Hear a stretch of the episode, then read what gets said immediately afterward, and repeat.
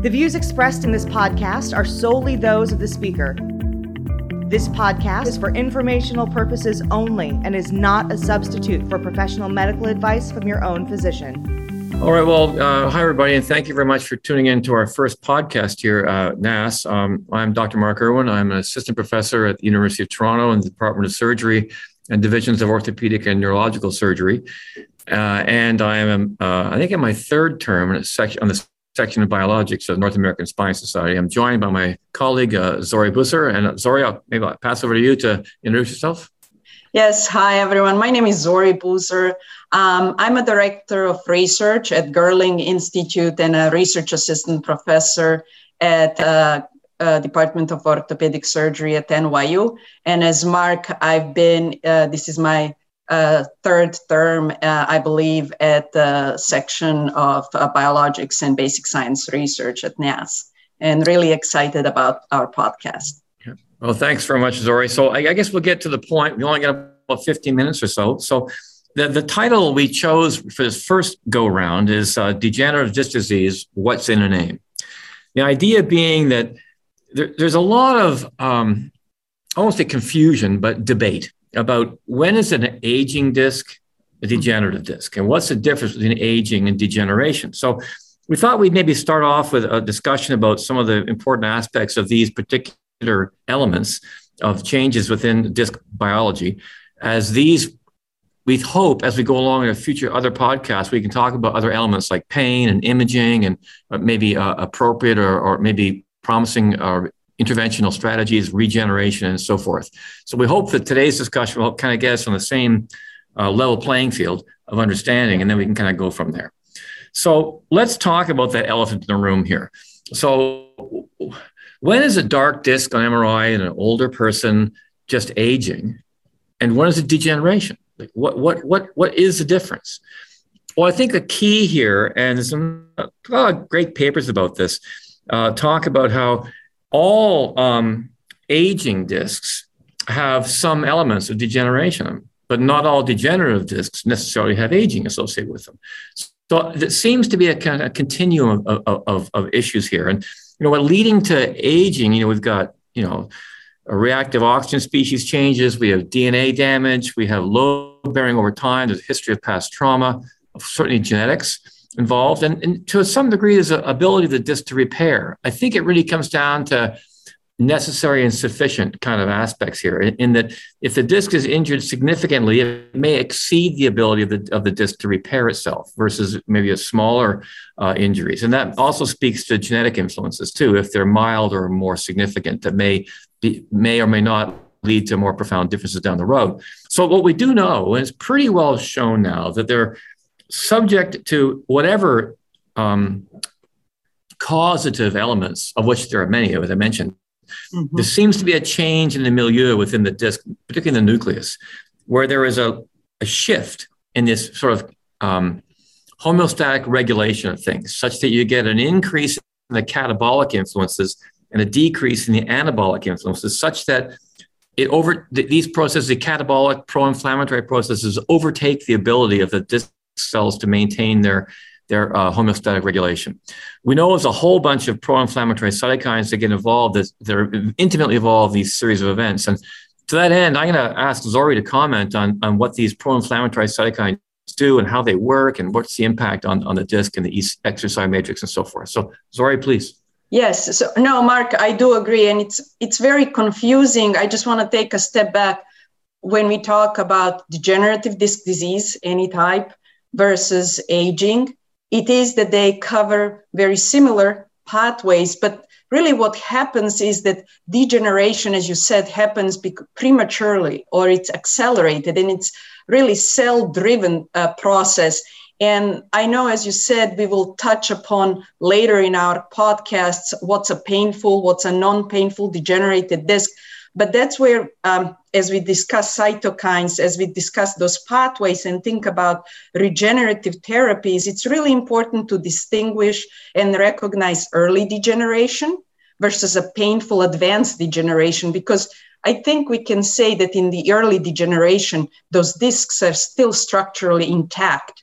Which means that maybe the inflammation is still low and the degradation of the extracellular matrix is not as high as in painful discs that we will kind of come back later on and talk about some signals. So what happens during the degeneration, there is, as you said, a really a wide array, primarily of pro-inflammatory cytokines like IL-1, IL-6, that come in and provoke various cascades that ultimately lead to uh, matrix degradation. And they, I know that we don't have time to go into all the uh, different cytokines and molecules, but really what happens is they activate proteolytic enzymes, the two main groups that uh, MMPs and adams enzymes that really cleave and cut uh, co- collagens, primarily collagen 2, and also aggrecan and other proteoglycans. And when we think about um, those changes, people just think about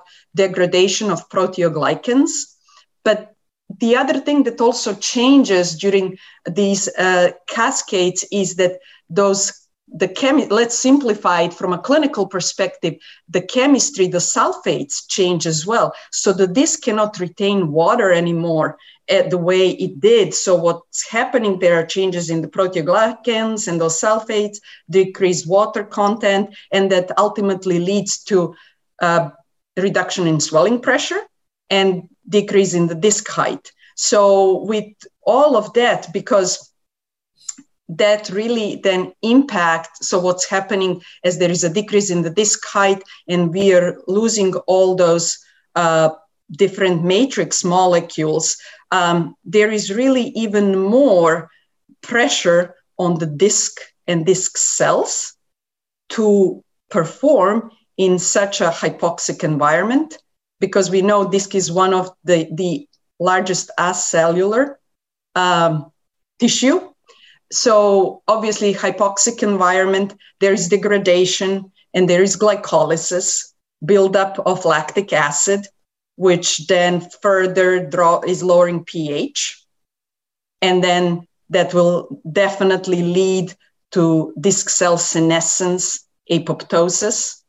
And with all of that happening, I would really love to know what do you think are the other triggers during disc degeneration that might differentiate them from just simple aging? Oh, I, and I think that's a, the million dollar question, right? Uh, this, this, as you mentioned, this is a very stereotypical cascade of events. Also involves, you know, fragmentation of proteoglycan core proteins like biglycan and fibronectin and other ones. That and when that happens, that further accelerates the degenerative cascade of events, right? We have we have a failure of stems of intervertebral disc derived stem cells to be able to accommodate any, any kind of repair. And that particularly happens with a more aged and degenerative disc in particular. But I think that also, you know, that as you touched on this, what I think the important thing here is that once these enzymatic cleavage processes and pro-catabolic sequence of events occurs, that's what leads to structural failure.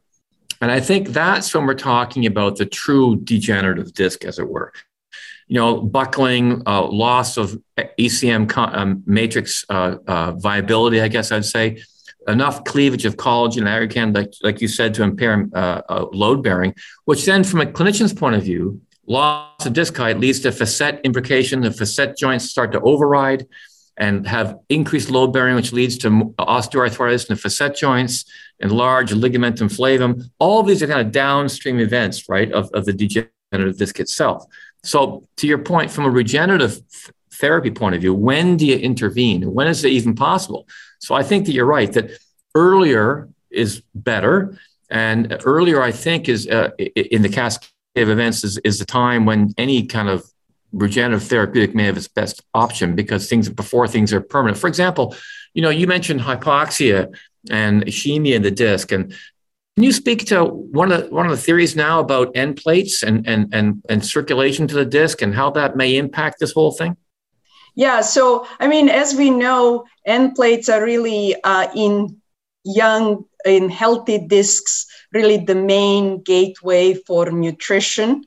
And as we age, and I believe research has there, there's been a lot of research about end plate changes that impact disc degeneration. But what we've seen, uh, what the histological studies, and again, a lot of biomechanical and cadaver studies have shown that end plates start losing permeability in the second decade of our life. And that really changes that microenvironment that uh, is switching the, in a way, not to simplify it, but if we look from a regenerative perspective, it's changing it from anabolic more to catabolic microenvironment. And it's starting to drive um, more of degenerative cascade. And then there are a lot of theories that, um, and actually research about, because disc is also avascular tissue, increased innervation and also blood vessel influx. So, what do you think about nociceptors?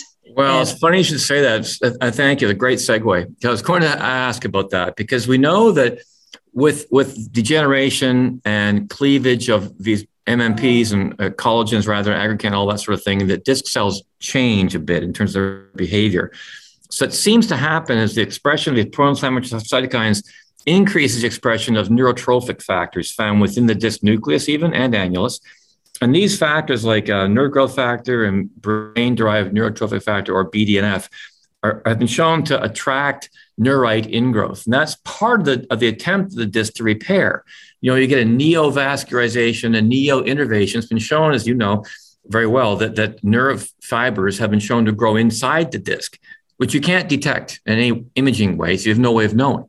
But these, these neurotrophic changes seem to be very, very important in terms of uh, it, it, it, in, it change associated with that talk to DRG related nerves and the afferent supply from the from the disc to the DRG that help involved in uh, processing of pain. So trying to sort out disc sources of pain is a is a really complicated problem. But I think it's and that we'll be talking about that more in a future podcast, right?